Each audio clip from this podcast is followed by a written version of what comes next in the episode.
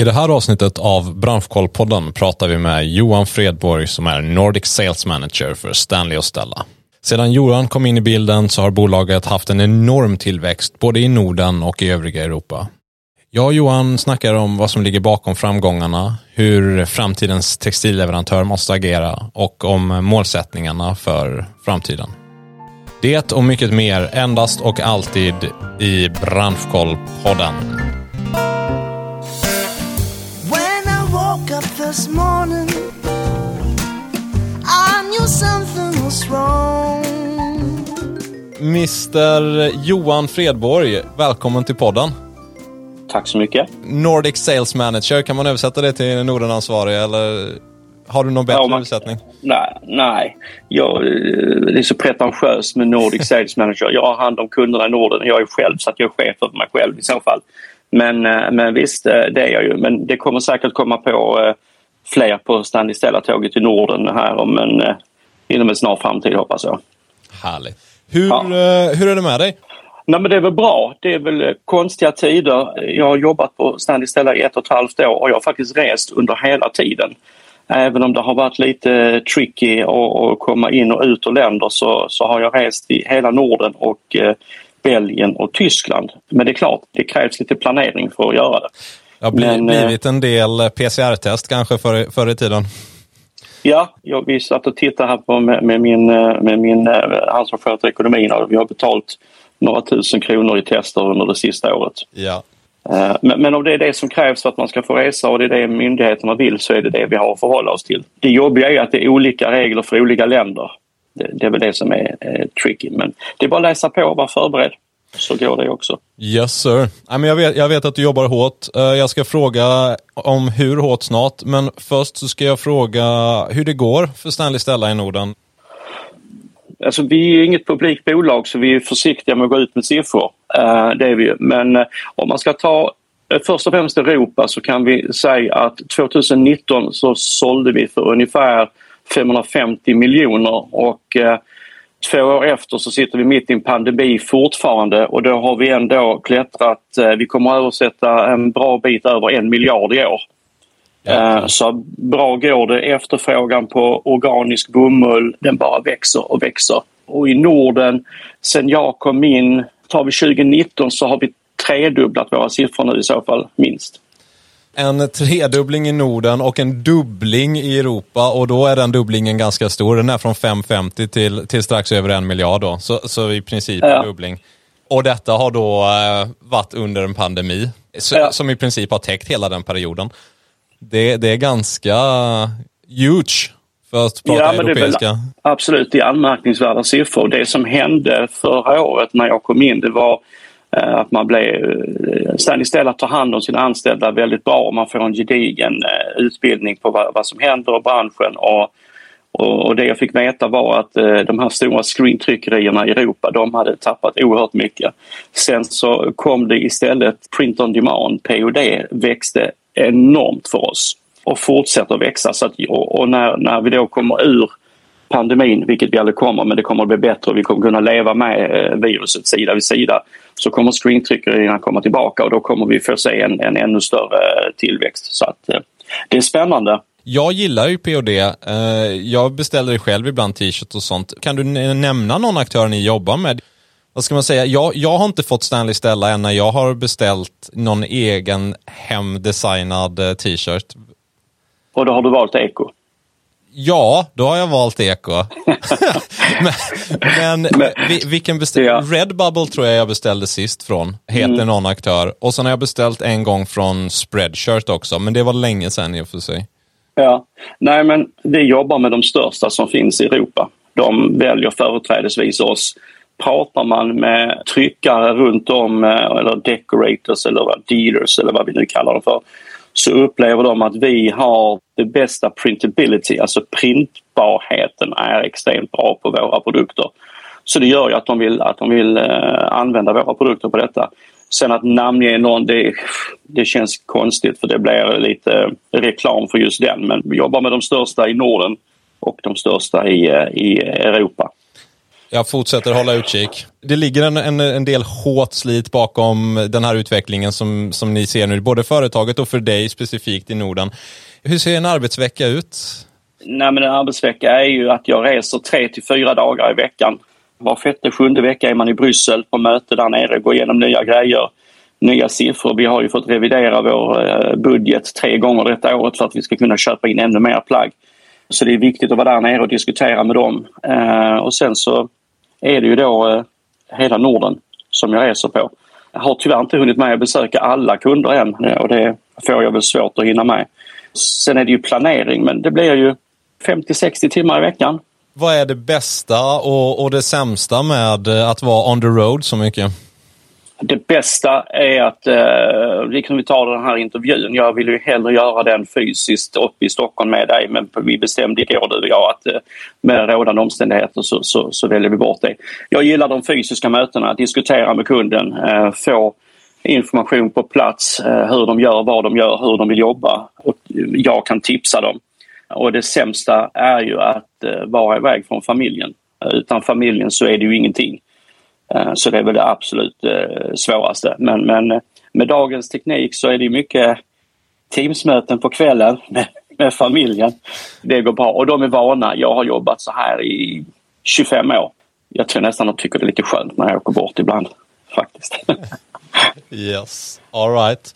Du var inne lite på det innan, ni använder av det här official dealer-konceptet där ni samarbetar med utvalda återförsäljare. Bland annat i Stockholmsområdet så är Swag en sådan som vi skrev om på Branschkoll som blev er första ju.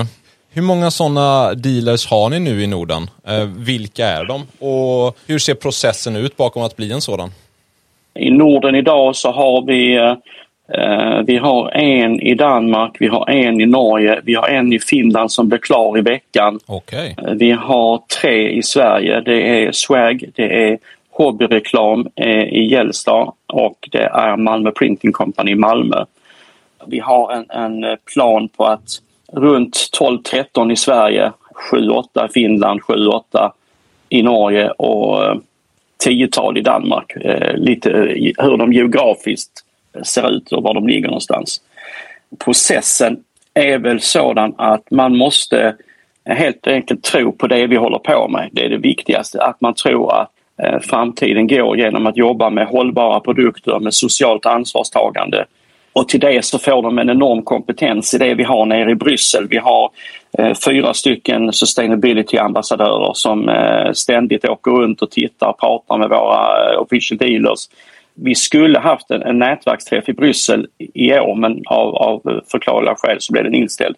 Så vi siktar på nästa år istället. Sen är det också, om man är official dealer så måste man till slut följa med oss ner till Bangladesh och titta på hur det ser ut där nere för att få en förståelse vad det är egentligen som händer. Och när de som har varit där, de till slut förstår att betala 50 kronor för en tryckt t-shirt, det är inte dyrt.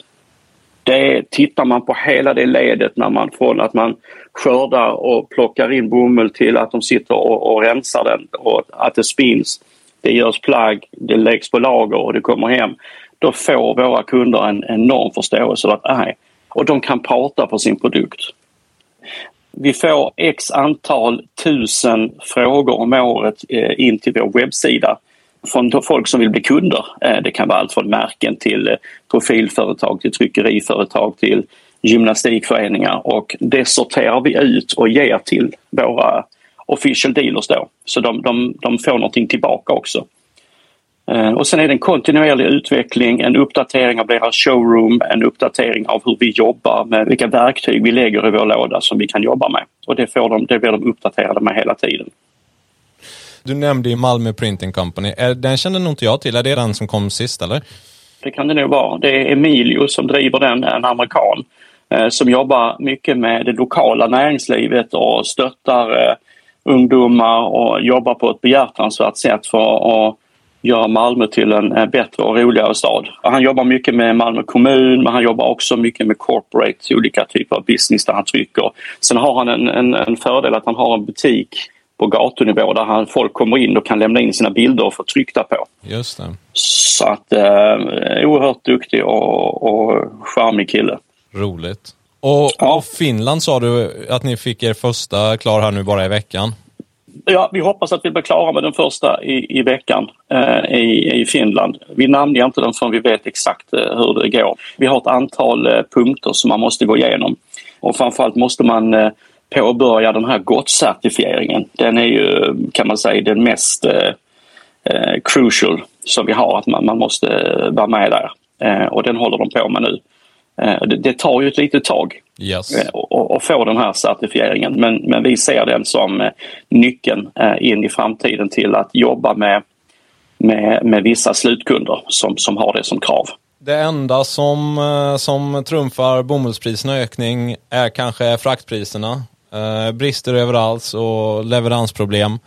Du har mycket kontakt med Europa och överlag bra koll på läget. Hur ser det ut för Stanley och Stella och läget i allmänhet? Hinner tomten fram i år? Tomten sitter framför dig nu. Managementet i Bryssel har bra koll på läget. De har också kontakt med andra spelare på marknaden där man diskuterar lite grann. Och det är framförallt fraktpris som man diskuterar för tillfället och bristen på containers och vad det har lett till. Sen är det ju så här med sådana här, det är ju ofta cykler, sådana här grejer. Det kommer upp och det kommer gå ner lite grann. Men just de här prisökningarna har vi ju inte sett på ett par decennier. Men när det gäller lagersituationen så vårt problem är väl att vi hinner inte med riktigt. Och vissa t-shirts och hoodies som alltid måste finnas på lager har gått ner till 0 ibland. Och då blir det ett par veckors förskjutning i leverans. Så det är inte alltid bra för det har ju med lanseringar att göra, det är musikevent eller vad det nu kan vara för någonting. Och det är inte bra. Samtidigt så ger detta också någonting som att vi kan börja trycka på våra kunder och slutkunder att de måste börja bli bättre och planera. För kan vi planera bättre och producera rätt saker i rätt tid så spar vi resurser på jorden som kan vara bra för annat. Vi måste bli bättre på att planera. Alltså, jag vet ju att de största bolagen i Skandinavien, de sitter redan färdiga med sina business plans för 2022. Ge dem till de som ska börja jobba med deras merch och deras webbshoppar så att vi kan börja planera på ett bättre sätt. Så allting handlar ju i slutändan om bra planering. Har vi det så kan vi lösa mycket. Men det har varit många samtal de sista 3 månaderna som har gällt sena leveranser. Det har det varit. Men jag tycker vi har tacklat det bra. Jag tycker att våra kunder har tacklat det bra. Jag är nöjd och vi har som sagt vi har en enorm tillväxt för tillfället. Vi ser egentligen inget stopp på den utan vi ser bara att det kommer öka ännu mer för fler och fler bolag har ju inskrivet att de ska jobba med miljövänliga material och miljövänliga leverantörer. Så att för våra kunder då som jobbar mot slutkunden så det handlar om att fiska upp den frågan helt enkelt. Lägga upp den på dagordningen när man ska välja vad du ska jobba med. Det är fortsatt med frakterna och allt det här. Det är inget ljus i sikte än eller? Om du tänker prismässigt så är det jättesvårt att säga om. Jag har ju andra kollegor som jobbar med transport och de säger att det kommer att ligga så här ett par månader till och det får vi bara gilla. Sen såklart vi kan inte öka våra priser med 500-600%. Det funkar ju inte utan vi får hitta andra lösningar och bli bättre på att planera, bättre på att producera. Vi jobbar, managementet i Bryssel jobbar stenhårt med att lösa de utmaningarna vi har med nya fabriker och så här. Men det är inte så enkelt att bli en Stanley Stella-leverantör idag. För vi har enormt höga krav på finishen på plagget. Allt från sömnad till färger och allting. Att beställer du en svart Stanley Stella t-shirt så ska den se exakt likadan ut om 3 månader när du beställer igen. Och så är ju inte alltid fallet med andra kanske utan det kan vara färgskiftningar. Det kan vi inte tolerera. Det stora som händer nu det är att vi har ett lager idag och vi kommer ha 3 lager när vi går ur 2022. Okay. Dels är det på grund av Brexit som vi måste ha ett lager i UK och sen så måste vi rent geografiskt göra om lite grann var vi jobbar någonstans för att kunna leverera på 24 till 48 timmar på olika ställen i Europa. Så att det händer oerhört mycket där också. Okej, men och idag är det lagret ni har det i Bryssel eller? Antwerpen, ja. Då kanske det blir det norr eller söder om Antwerpen då, det som inte går till UK. Det blir en nordost om och det blir en sydväst om. Yes. All right. Så säger vi. Så den med kompass får lista ut resten. Ja. Och du var inne lite på det innan med det här med tillväxten, och ni ser nästan inget stopp på det. Vad kan vi lära oss av Stanley och Stellas otroliga expansion de här senaste åren? Vilka faktorer är det som ligger bakom? Varför tror du just Norden går så bra, och vad betyder det här för framtiden för liksom för textilindustrin i stort? När jag kom i kontakt med Stanley och Stella så var det bredden på kollektionen och färgerna som jag tyckte var oerhört spännande och intressant. Jag har jobbat med textil i 25 år, och det var också modegraden som var lite bättre. Jag tänkte, det är inte ett renodlat profilföretag, men det var det ju. Men i slutkunderna så ser vi en hel del butiker idag också som köper våra plagg, och det är ju fantastiskt. Varför ska de själva sourca detta när vi gör det? Det ligger på lager i Antwerpen idag då, man kan köpa ett par stycken och branda själv.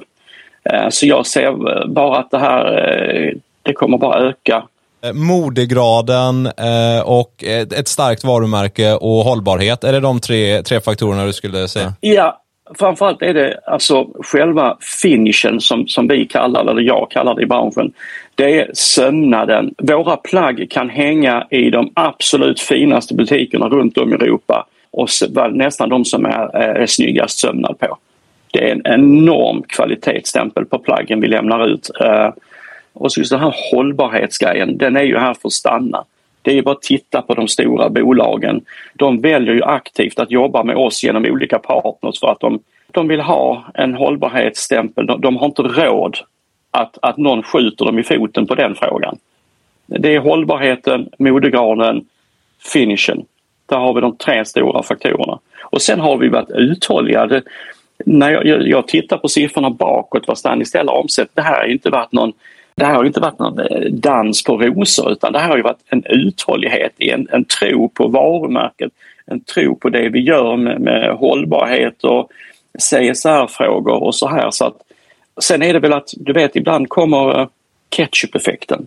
Det som vi hade en kille här från Helsingborg där som jobbade med trådlösa högtalare. Alltså 15 år sedan var det ju ingen som frågade efter det. Och sen jobbar han vidare, han omsatte ingenting. Sen boom, säger det bara, så kommer effekten. Det handlar om uthållighet, och där har vi väl våra ägare då, Sean Chabert, varit otroligt envis som en entreprenör och visionär är.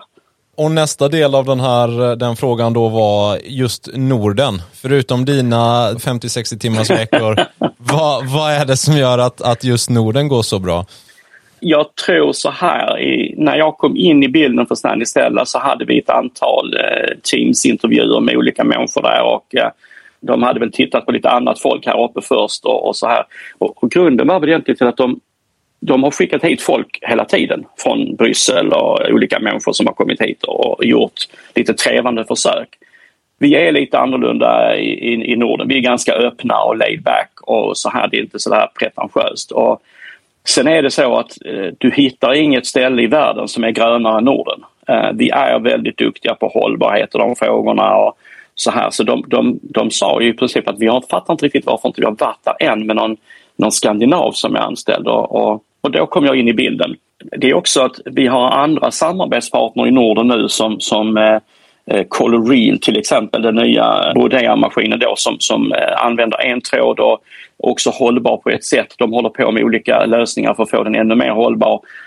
Och det finns andra, vi tittar på andra typer av material, och då har vi i Finland har vi ett företag som jobbar med att utvinna nya material ur cellulosa och så här. Så att vi är väldigt hållbara. Det är viktigt för oss att inte bara att jag är ju närvarande och jag kan ta kontakt med de här företagen och börja få dem en första vink med dem och så här.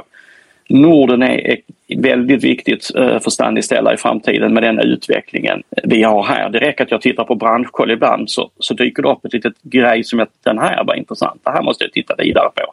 Så det är viktigt för mig då att se vad ni skriver om, och då tar jag tag i det, tittar lite grann, skickar ner information till Bryssel så att de får reda på vad det är för någonting. Alltså, Norden är viktigt för Stanley Stella. Kanske inte en ren försäljningssynpunkt, vi är ganska små. Men vi är trendmedvetna, mina kunder är väldigt duktiga på att komma med feedback vad de tycker, och de älskar att höra det där nere. och Stanley och Stella jobbar, de skickar hit folk hela tiden. Jag har ju inte varje vecka, men varannan, var tredje vecka så kommer det någon från Bryssel upp och tittar och är med mig ut och besöker kunder. Och vi går i butiker och tittar vad som finns att göra. Och nej, Norden är viktigt. Lyckas Branschkoll informera Bryssel om något då? Eller har de alltid koll på läget? Eller kommer vi med nyheter till dem ibland också? Ja, nej, men jag skickar ner olika länkar och sen så ibland får jag översätta vissa grejer till dem så de vet vad det står för någonting, så att de får ett färdigt underlag. De ska slippa hålla på och översätta så här, men det kan vara intervjun med han som jobbade för PF-koncept och sånt här, att det kan de tycka är intressant att lyssna på. Och de vill gärna veta. Vi växer ju personalmässigt också, så det kommer in nya människor som har nya uppgifter, och då är väl omvärldsbevakning även en sån grej som vi börjar titta mer och mer på. Så att självklart då är de intresserade, så att där har ju Branschkollen en viktig del att skriva om intressanta grejer. Jag tar det som ett ja. Branschkoll når även Bryssel. Det är officiellt. Jag försöker köra politikersvaret. Yes. Nej då. Nej, men det är roligt och skämtsamt såklart. Vi har ju pratat lite med varandra innan och jag vet ju att till exempel han, nu ska jag inte uttala det, men han som startat Stanley och Stella är ju väldigt kunnig inom de här områdena, och det är kul om de, om sådana också liksom kan finna något slags intresse. All right. Yeah. Och sista delen där, nu slår vi på stort här. Vad betyder det här för liksom textilindustrin i stort? Vad kan de lära sig av Stanley och Stellas framgångar, och bara vilka förändringar kommer behöva ske liksom? Vad kommer man behöva göra nu de kommande åren för att lyckas lika bra som det ni har gjort med era värderingar och era produktionssätt? Det finns ju jättemånga bra konkurrenter och kollegor till oss som Neutral och Cotovare och Pure Waste, allt vad de heter. De är jätteduktiga och vi högaktar dem för det jobb de lägger ner för att skapa ett bättre klimat, framförallt då i Bangladesh där mycket av produktionen sker. Sen är det till syvende och sist det är slutkunden som måste påverkas, och de påverkar sig själva ibland. Men alla har ju fina business plans, vad de skriver att de ska göra. Men sen så på något vis så skjuter man sig själv i foten när man ska göra en merch och säger att vi ska ha den billigaste t-shirten. Flera 100 000 man har lagt ner på att plocka fram en fin portfolio. Den liksom bara kastar man över axeln när det kommer till plagg. Och jag skulle vilja säga det så här, det finns en oerhört driven själ i Sverige som heter Johan på Marknadsbyrån i Linköping som sa så här en gång att en giveaway, en merchprodukt som varar i 5, 10, 15 år, det är den bästa reklamen du kan ha. Vi vill ju att man ska köpa Stanley Stella för att då köper du färre gånger. Det är lite dyrare, men du köper det färre gånger för att våra plagg ska vara så bra kvalitetsmässigt. Det här slit och släng, vi måste komma bort från det. Och det gäller ju inte bara kläder. Det gäller ju allt. Jag var i Stavanger förra veckan. Träffade ett litet broderi som köper väldigt lite av oss, men när jag kom in till henne, då sitter hon och broderar på en gammal sweatshirt som en kund har kommit in med, som de hade köpt i en stor kedja i Norge. Den sitter hon och broderar på. Alltså vi återanvänder. Det är dithän vi måste komma. Och sen måste det vara fler som slåss för detta. Men framförallt så måste vi börja vara lite provokativa mot slutkunden och våga säga att men du har ju de här fina orden här och köper du det? Det är ju inte alls bra producerat, men det är jättebra producerat. Vi måste våga ställa de frågorna. Och mina kunder, de vet ju hur jag är. Jag kan vara ganska provokativ och lite bråkig och stökig och så här. Men jag tror att det är så man når fram ibland, att du måste göra det med glimten i ögat. Men det är slutkunden som bestämmer, slutkonsumenten. Och har de högt ställda krav, då kan vi leverera. Bryr de sig inte, då är inte vi rätt leverantör för dem. För vi vill verkligen göra ett avstamp, och det kan kunderna göra tillsammans med oss. Vi har jättemånga projekt. Jag kan ta några projekt här snart så du får veta lite grann vad vi gör. Men vi gör många olika saker, och det vill vi att slutkunden behöver få veta, för det gör kanske valet ännu enklare för dem att ta aktiv ställning till att köpa en mer hållbar produkt. Jag kan bara hålla med. Man måste ställa högre krav. Och jag tycker man ser det också. Alltså, det sker ju ett skifte hela tiden. Och kollar man på till exempel ett land som USA, där merch är så stort. Och liksom, för 3 år sedan, om du köpte en bandetisha eller sådär, det var ingen som brydde sig om, så länge det var liksom bandets logotyp på bröstet, så var alla nöjda. Och nu så blir fansen tokiga om inte det är bra kvalitet på liksom musikartisternas merchandise. Och det skiftet har skett på bara 2 år, liksom 3 år. Så att, nej, vi har ju några jättestora merch-tryckare i Sverige som trycker till stora band, och det blir mer och mer att man går över till hållbara material. Och i England så har vi en artist, diskjockey, som är extremt stor, som har 4 bokstäver. Och han ville till och med göra att vi skulle göra det tillsammans. För han är vegan och han är fair trade. Han är allt det vi står för, det älskar han. Och då ville han att liksom att vi skulle liksom jobba ihop. Sen vet inte jag det gick, för jag jobbar inte i England. Jag bara hörde diskussionen. Och det är jätteintressant. Och det kommer väl fler och fler sådana. Men vi har några riktigt bra ambassadörer ute där i vissa kunder till oss som är jätteduktiga. Och det är som du säger, det har skett en växling bara på 3 år. Mm. Nej, men stor växling. Superroligt. Men berätta lite om era spännande projekt då. Vi har ju öppnat 2 stycken supermarkets i Bangladesh på 2 olika fabriker där de kan köpa mat och sen en månatlig korg där de har risolja och vad de har där i nu, och så de kan köpa till billigare pris. Det innebär att de kan spara de pengarna till andra grejer.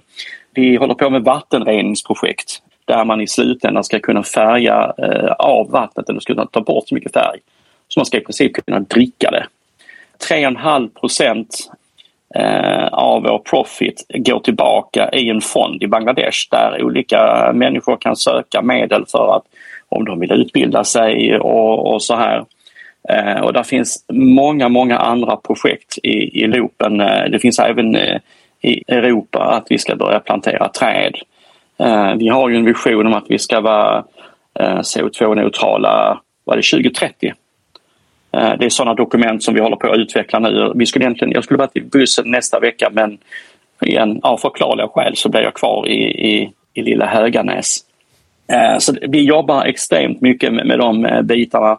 Vi tittar på hur man ska kunna elektrifieringen i fabrikerna. Hur kan den med vindkraft och vattenkraft och allting, hur man liksom kan stänga den loopen så att man återanvänder så mycket som möjligt.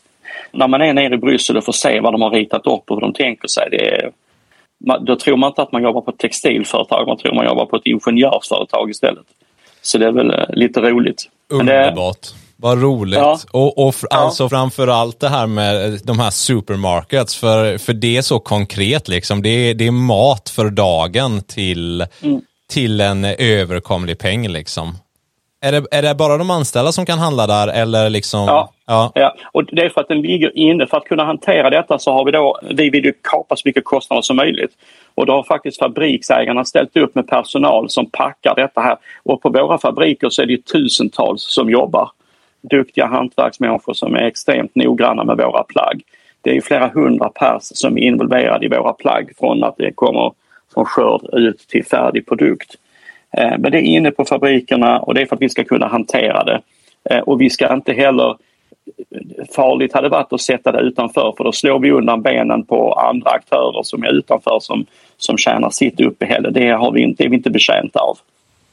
Nej, men ett grymt, konkret och bra projekt liksom. Sen är det alltså allt det här med vattenrening och energi. Jag menar, det är bara sådana saker som alla kommer behöva liksom. Det är klart att det är hur bra som helst, men det är bara så här, ja, det måste till nu för att få ordning på liksom utsläpp och energi och sådär. Men de här supermarkets är mer, det är lite mer udda, lite mer konkret liksom, och väldigt, väldigt häftigt. Så nej, jätteroligt. Mm, tack. När vi ändå är inne på det, vi kan väl prata lite om Stanley och Stellas historia. Det är inte ett jättegammalt företag, men några år har ni funnits. Ja, nej, det är inte så jättegammalt. Vi är ganska okända i Norden fortfarande. Det finns en del som inte vet vilka vi är, men vi har inte jagat så mycket nya kunder i Norden. Det har mer varit att utveckla de befintliga. Och det har vi gjort ganska bra, och de har en fantastisk utveckling. Stanley och Stella startade startades 2011 av Sean Chabert, och han har en lång historia i branschen där han startade BNC för många herrans år sedan som en stor aktör. Sen så sålde han den 2008 och då hamnar man givetvis i någon typ av karantän.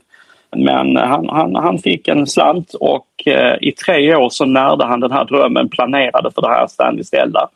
Och 2011 drogs det igång, 2012 kom första kollektionen ut och han åkte ut själv och visade kollektionen för ett antal utvalda kunder som han visste var bra och duktiga och som ville jobba med hållbarhet. Och sen så har det klättrat sakta men säkert. Det största landet är givetvis Tyskland. Där har vi ett otroligt kompetent team som jobbar nere. Det är ju 3 säljare då och sen har de en regional manager och sen är det någonting, trade marketeer heter tjänsten. Och de jobbar egentligen bara mot official dealers. De åker runt till dem, utbildar dem, ser till att deras showroom är intakta och så här. Och den som är i Tyskland har jag tillgång här också och kan plocka upp när jag behöver, om jag vill diskutera någonting eller jag känner. Det är någon butik som har av sig att vi skulle vilja bli bättre på detta här, och då plockar vi upp dem och så kör de en liten halvdagsutbildning och går igenom saker. Och sen finns vi hela Europa. Och det finns väl planer internt, tror jag, på att dra det vidare utanför Europa. Det handlar om timing, det handlar om finansiell struktur och det handlar om vilka partners man kan jobba med på andra ställen i världen. Men vi är inte klara här än. Jag tror att jag kommer att bli pensionär i det här företaget. Varför inte? Och när vi ändå pratar om framöver, om vi tar Norden specifikt, vad har du för målsättningar och förhoppningar för 2022? Jag får ju en budget från Stanley och Stella, och när vi har diskuterat siffror i början så var jag ganska skeptisk till dem. Sen ser jag hur fantastiskt skickliga de är på att räkna och hur de räknar och hur man delar upp det. Så att jag har ju mer än dubblat mina siffror här nu från föregående år till detta år. Jag kanske inte dubblar dem igen, men vi kommer att öka rejält. Vi kommer att få in ett antal stora nya kunder som vi för diskussion med. De befintliga kunderna vi har, de här official dealers, de kommer att fortsätta växa. De kommer att få ännu mer vatten på sin kvarn över att de jobbar hållbart och så här. Så att, jag tror väl att om några år så kanske vi omsätter 100 miljoner i Norden. Det är väl en rimlig målsättning. Sen om det blir 2023, 2024 eller 2025, det vet jag inte. Själva tillväxtmålet så är inte det viktiga. Det viktiga är att hitta rätt partners, för då kommer det andra av sig självt. Vi vill jobba med de bästa i branschen. Vi vill jobba med dem. Det behöver inte nödvändigtvis vara den som är störst. Det är inte alltid den som är bäst. Utan vi vill jobba med dem som har tydliga hållbarhetsmål och jobba med oss på det sättet. Jag var och tittade på en fabrik som gör transfers som heter Hotscreen, som var vilken fabrik. Alltså där snackar vi miljö 2.0. Väldigt viktigt. Ja, det är superviktigt. Vet du, det var när de visar mig de här teknikrummen, herregud. Ja. Jag tycker sånt är jätteintressant. Jag kanske ska bli ingenjör. Superhäftigt. Ja. Tillväxtmålet, vi har en budget. Vi håller den och ökar rätt bra. Jag har ju en chef då som heter Michael Howe som jag svarar till då, och vi har det här att det ska vara rätt partners. Det behöver inte givla den största, utan det ska vara rätt partners. Det finns så många som säger att vi vill jobba hållbart därför att de ser att Stanley och Stella går så fantastiskt bra. Man ska göra det och det. Det handlar inte om det. Det handlar om, tror du på detta? Då ska vi köra. Och tror du inte på det, då måste det finnas andra som är bättre, som du kan göra vad du vill med. Men vi måste ha starka partners som tror på oss och tror på vår idé. Yes, sir. Det är väl det enda. Du sa med official dealers, 13-14 i Sverige är målsättningen. Ni har 3 idag. Kommer det till 2 till nästa år eller någonting sånt? Ja, vi har ju några som vi för diskussion med, och det handlar om, återigen, för det är inte bara att någonting man skriver ett papper på så blir man det. Utan det är ett jobb som krävs. Det handlar om att man får en full kollektion från Stanley och Stella på 150-160 plagg. Det ska hänga på rätts. Alltså det finns hemsidor ska se. Alltså det finns så många faktorer, och då måste man vara beredd att lägga ner det jobbet. Men när man väl har gjort det så kommer det en belöning. Det visar all vår statistik som vi tar fram. Då ser vi att de vi växer mest på, det är official dealers. Så det kommer en belöning. Och den absolut största belöningen som kommer, det är att man får jobba med hållbara produkter som spar på moder jord. Yes. All right. Det är idag den 8 december. Jag tycker att det är på plats att fråga, hur ska du fira jul? Oj, ja. Jag firar jul. Det blir enkelt med familjen. Jag fyller faktiskt 50 här om 10 dagar. Oj, oj, oj, oj, oj. Ja, och min fru fyller 50 om 20 dagar. Så vi ska faktiskt ut på en resa med fru och barn och slappna av lite grann så att de får se mig 10 dagar i sträck, tänkte jag. Underbart. Ja. Det blir det. Men det blir lugnt med den närmsta familjen. Vi är inte så stor familj, men det blir lugnt med dem. Och, ja, alltså, du vet, vi pratade om det lite innan, det här med julen som fenomen. Jag tycker det är så skönt att bara gå omkring ett par raggsockor och slasa runder där hemma i lugn och ro. Oh, ja. Vad ska David göra på jul då? David beger sig ner till Småland och hälsar på rötterna.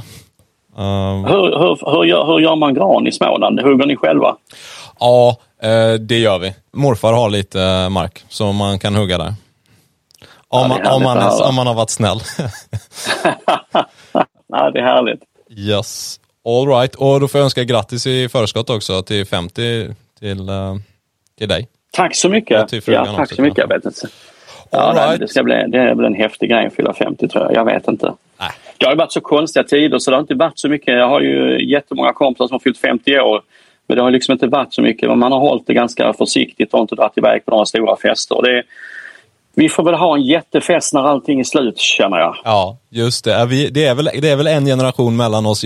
Jag och alla mina kompisar fyllde 30 under den här perioden. Men det blev också inga fester. Nej. Men om 20 år, David, då är jag 70, då kommer jag på din 50-årsfest. Du är bjuden. Ja. Johan, en ära att prata med dig. Sveriges bästa bransch blev om möjligt ännu lite roligare när du kom in i bilden. Jag hoppas jag kan sätta lite avtryck. Men tack så mycket för att jag fick vara med. Underbart att ha dig med dig. God jul och gott nytt år. Detsamma.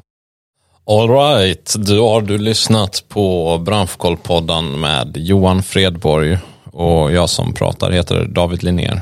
Jag vill också passa på att tacka framförallt till Elin Hall som har klippt det här avsnittet och som har klippt alla andra avsnitt av Branschkollpodden som vi någonsin har gjort. Så funderar du på att starta en podd, så kontakta henne.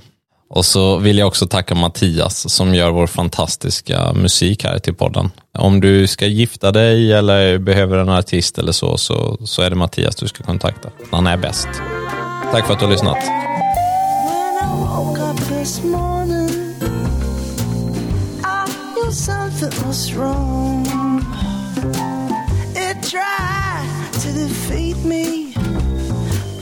I knew I was strong.